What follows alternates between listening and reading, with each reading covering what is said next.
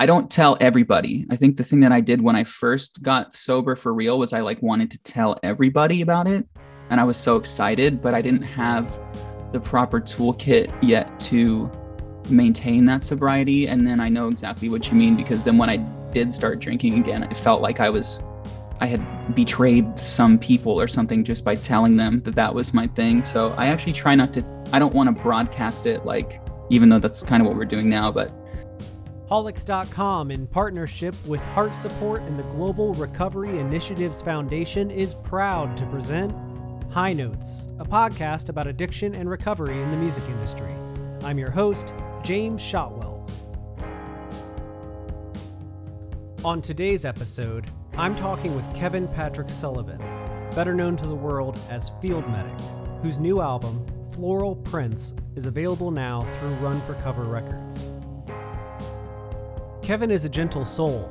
As you'll hear throughout this episode, he's the kind of person who wears his heart on his sleeve and he is painfully self aware. He knows the mistakes that he's made and he knows the places where he needs to improve, and I genuinely believe that he's doing his best to be the best version of himself. And in this conversation, we talk about that process along with a lot of other things. But we start where every conversation on our show starts with me asking our guest how long they've been sober. Um, I've been sober this current time for four months in three days. Uh, like in three days, it will be four months. But before that, it was three months. Then there was a little three week slip up period. And then I had at my record was about seven and a half months. And then I, once COVID hit, I fell off for like five months. At 29 years of age, Kevin is trying to be sober for the second time in his life. Before we get into the latest round of recovery, I asked to go back to the first attempt to tell us what motivated that change and what happened. I think the I was I kept doing these things I would call taking a vow and I'm kind of an extreme person, so I would either be just on a binge for a long time and just being like fuck everything. I'm like this crazy guy that drinks all the time and smokes hella cigs and does whatever. It's part of my vibe. Or I would be like I don't smoke cigs. I don't drink alcohol. I don't drink coffee. I'm going vegan. Uh, so I think I started taking vows maybe three or four years ago. I would try for, you know, maybe a month or a couple months. And I think the longest I lasted when I was just in the vow phase. Um, maybe three months. And so that was when I was like 27. And then I kind of really started trying to get sober for real and kind of using like re- more real language around the process when I was, hold on, the vows were probably around like 25, 26. And then I started trying to get sober for real around like 28. Um, because it it sort of was becoming a really serious problem for me. And so yeah, around then. So about almost two years ago now is when I think I really started taking it seriously. Every person in recovery has a story to share, and every story eventually leads to recovery. I asked Kevin to share his. I somehow just over the years got into the habit of drinking every day. And, and at first, I get off work and grab one tall can and, and, drink that. And then all of a sudden it was two, and then it was three, and then it was maybe I'm drinking a tiny baby bottle of Ancient Age or Seagram's. Or I'm like, tonight I'm just going to drink an entire half of a fifth of gin for no reason. And, and i just sort of started analyzing my behavior in that way. Because this would be like on days where i had to wake up and go work at a cafe the next morning at, at 6 a.m too. So i think with the vows I, at a certain point i was just like i don't think this is good anymore. And also it was getting to the point where i would just get drunk and i would be miserable and i would be having these really dark thoughts and not connecting to my creativity and just feeling bummed out. And so I, I, was the kind of drinker though where I didn't really cause too much chaos in other people's lives. I don't think it was more just a, a private chaos because I usually would drink alone and I just felt really sad. And I thought, what can I do what's probably the worst thing that I'm doing right now. And so, after a very long process of elimination, as I'm sure you know, I, I, tried to cut everything else out first, whatever it may be. And then I was like, oh, okay, maybe I should stop drinking for a while. And, uh, you know, it would work for a bit, but then in the in the taking a vow phase of things when it didn't register as being fully serious, I would then wind up at a show or something and somebody would just buy me a drink and I'm like, all right, well, I've been sober for X amount of time. And then it, the cycle would just start again. It's clear to me that Kevin, like many of us in recovery, spends a lot of time in his head. He has a lot of conversations with himself about what he's doing and why he's doing it, and perhaps even how it's being perceived by others. But how did other people react? When Kevin started to make these decisions, how did those closest to him react to the news that he was going to get sober? I think it, it took me a while until I was able to just sort of speak about it openly in a serious way to people. And I think that's where the whole terminology of being on a vow, I think, came into play because it let me deflect it in a sort of humorous way where when I think I wasn't ready to admit that I had a real problem, people would try to invite me out to a bar or something and I would be like I'm on a I'm on a solemn vow right now and and it was sort of like a hyperbolic statement that was kind of funny but then once I started getting actually sober for real in the last year or 2 years I would just tell people you know I didn't have an issue talking about it and and it wasn't like talking about it uh, super a lot for no reason but yeah I don't know I just I confide in my, you know, my best friend and my girlfriend and my family and stuff. And, and, and that's, and, and I think the important thing is that, at least in my experience, when I did that, everybody's been extremely supportive and, and they're like, yeah, dude, like you should do what's best for you. Like I'm, I'm happy for you. So I think a lot of times when it comes to admitting that you have an issue with a substance or, or anything, you're kind of afraid that people are going to criticize you and make you feel badly. But I mean, as cliche as it is, the first step is just admitting it. Kevin is absolutely right. The first step is admitting that you have a problem. The hurdle that many people encounter is that telling others you have a problem comes with accountability. As an example, if I decide I want to lose weight and I just start going to the gym, I'm only holding myself accountable. I'm the only person that knows what I'm trying to accomplish. So if I fall short, I'm the only person that will know.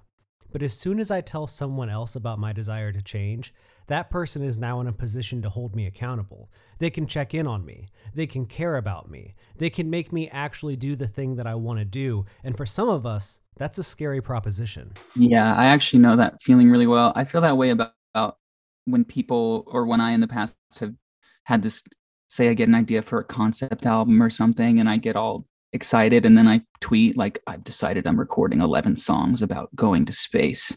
And and then everyone's like whoa that sounds so sick. And then I just never do it. And I, I do know what you mean when it comes to sobriety or or anything. I, I've definitely had that sort of fear before because then you feel like when you if you do have a slip up you're then letting everybody else down.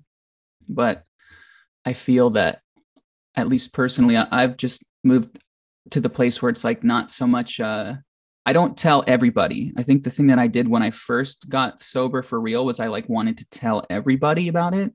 And I was so excited, but I didn't have the proper toolkit yet to maintain that sobriety. And then I know exactly what you mean because then when I did start drinking again, it felt like I was, I had betrayed some people or something just by telling them that that was my thing. So I actually try not to, I don't want to broadcast it like, even though that's kind of what we're doing now, but just in a general sense like i try to keep it between my like close friends and my family so that i don't have that expectation on me from the outside world. When we began production on this season of high notes we knew we would be talking about the coronavirus pandemic.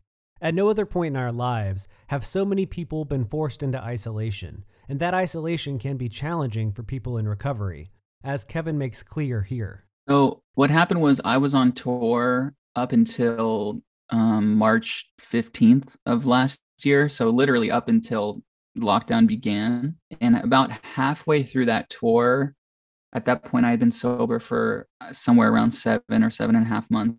And halfway through that tour, I was just with all my friends and everybody was drinking and, and having fun. And I was just like, you know what, dude? Like, I was feeling good too because the tour was really good and it was just good vibes. And, and I, for some reason, after a show in LA, I came back to my house because I live here. So I stayed here for the night. And I remember I came home and I just, there was one beer in the fridge. And I just, I just was like, I'm just going to drink this beer. I don't know why. Not that it's going to do anything for me, but I just decided that that was the time. And then the next day we played in San Francisco and I was just like, let's go. And I just started drinking, uh, you know, right after I sound checked. And it was really fun for the remainder of the tour because it was also kind of like re entering this world that I had locked myself out of for so long, just being kind of careless and free because there's something about being buzzed or drunk that does for me i'm a very anxious person so it kind of does sometimes allow me to let my hair down and have fun in situations where i might be really stressed and i think that's part of the reason why i started drinking in the first place. But my intention was to drink for this what was remaining of the tour about a week or a week and a half or two weeks and then get home and get back on the plan. I don't even know if that would have happened if covid wasn't happening. But when i came home you know looking at the news and i'm looking at twitter and i'm like whoa this is kind of a weird thing that's going on. And then I, I just started drinking with the intention of it was so classic i was going to drink for one week i don't know why this arbitrary thing but I, I was drinking every single day for like four and a half months. So that's that's what happens. It wasn't exactly a rock bottom moment, but it was a mental rock bottom where I had been, you know, on a bender for months. And and this one day I woke up and I was just so hungover and I felt so shitty. And I had sometimes when I would get really drunk, I would go on Twitter and I will tweet out crazy, like dark, cryptic kind of things for some reason. And I think I had been on a weird Twitter rampage where then people are like messaging me, like, dude, are you okay? And I'm just, I, I don't even know like why I'm like seeking that dramatic attention. And, and it was uh, some, I had one of those episodes and then started drinking this day that I woke up feeling really bad. I started drinking at like 3 p.m. And I just was like super depressed and super anxious. And I was just sitting outside, like feeling legitimately like suicidal. Um, and I called my friend and I, he kind of talked me down. I mean, I don't think I was actually going to do anything, but I mean, that feeling was just like, I, I felt like I had lost all will to live, honestly. And I felt so trapped in this pit of despair. And I talked to my friend on the phone for several hours and he kind of calmed me down.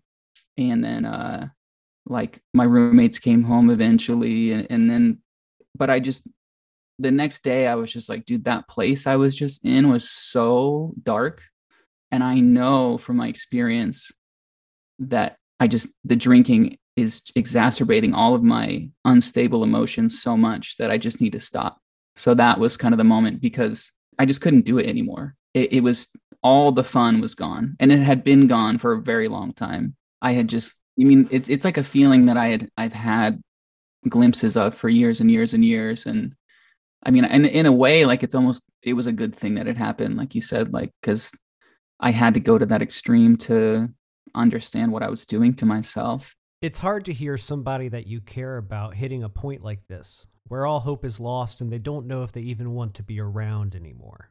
But thankfully, Kevin saw the light, and when he did, this is how he decided to make his change. Um, I've I have cold turkeyed it before. Um, this this time, I think the day after that incident I was just talking about, I think I drank like two beers just because I was so like fucked up still, and I needed to like calm down. But I usually just I'm usually cold. Tur- uh, what I'll do is I'll I'll either taper off the alcohol or cold turkey it and then I'll smoke cigs for like a couple weeks to a month as like a replacement or something. And then I'll just wake up and, and stop smoking cigs one day as well. Although this last time I replaced cigs with a vape and then I got like critically addicted to vaping. And then quitting vape was actually harder than quitting cigs because I was taking in like three times the amount of nicotine just smoking the vape because it was in my hand permanently. Maybe this goes without saying, but we don't encourage this behavior. If you are thinking about switching cigarettes for vaping, just listen to Kevin. Don't don't do it. It's literally worse. I would smoke cigs way faster than I would ever vape again because quitting that was like one of the most anxious experiences of my life. Don't do it. It's bad. Very bad. The decision to have Kevin on High Notes came after a fan sent in one of his songs titled It's So Lonely Being Sober.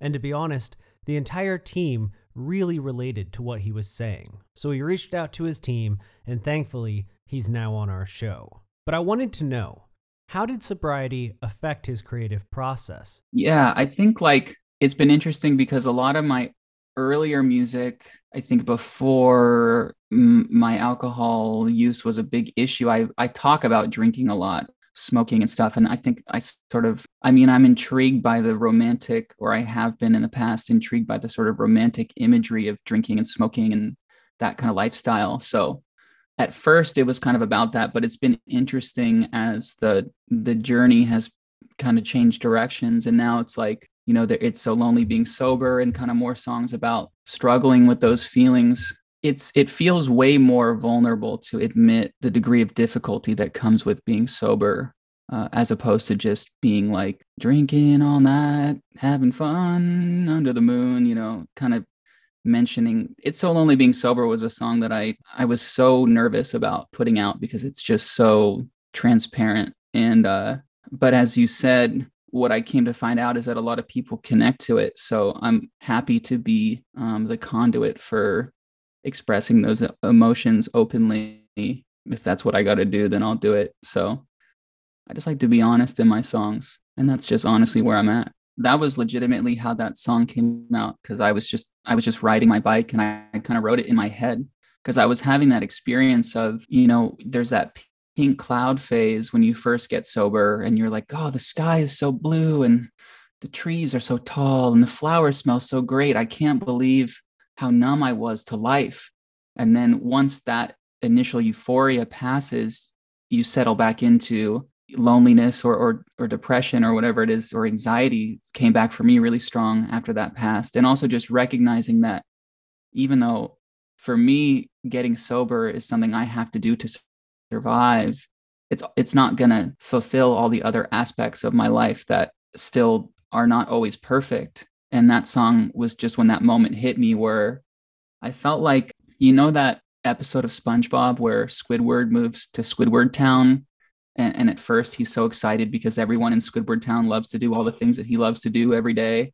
And then as the days pass he just becomes miserable and he sort of misses the chaos of living by spongebob and patrick and I felt like that because I would ride my bike on this trail twice a day and I would jump rope and I would for my little walk and I would write in my journal and I would read. And, and as the days passed, I was like, dude, this is cool, but I'm super lonely. And and also a lot of my friends at that time were still drinking and partying. And especially in early sobriety, it's not really that fun to go to a, a crazy party or, or a crazy bar when you're not drinking. Maybe the most beautiful thing about art is how it can unite people.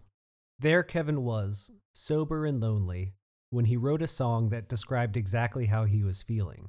And before long, he found others who felt the same way.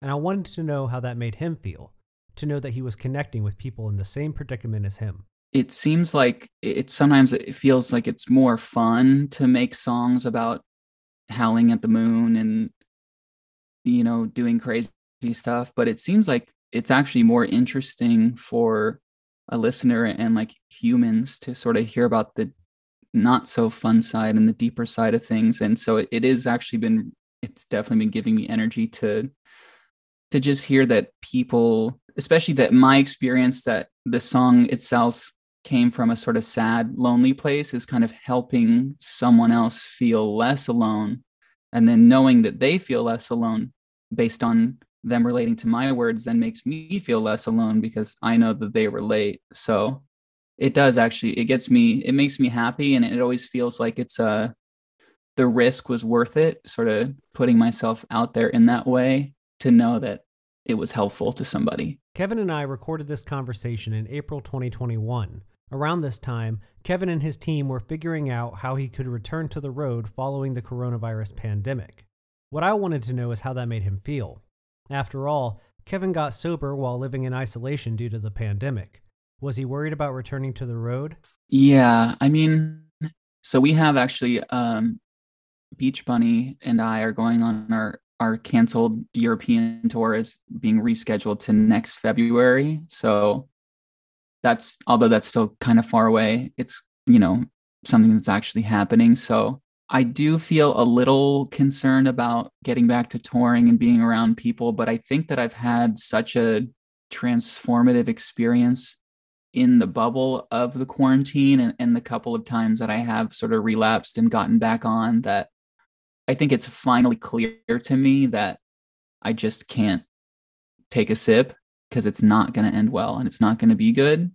So I'm hoping that as things get back to normal, my head just stays on straight. And so I don't have that eight month, nine month moment where I'm like, well, maybe just one. You know, I don't want to, I think that I've fallen for that trick enough now that I just know that my life is going to be way better if I don't sip the slime. With our time nearing an end, I had to ask Kevin the last time he had cravings and temptations to use again. Um, I I tend to get cravings like micro cravings anytime for example i'm reading this book right now and this girl is like drinking white wine and taking morphine and smoking cigs in barcelona. And i'm just like man that sounds kind of crazy. Like sort of wondering like am i never to feel fuzzy again um so just i think once again onto the romantic notion uh, of it i'll get a micro craving but that's obviously not enough for me to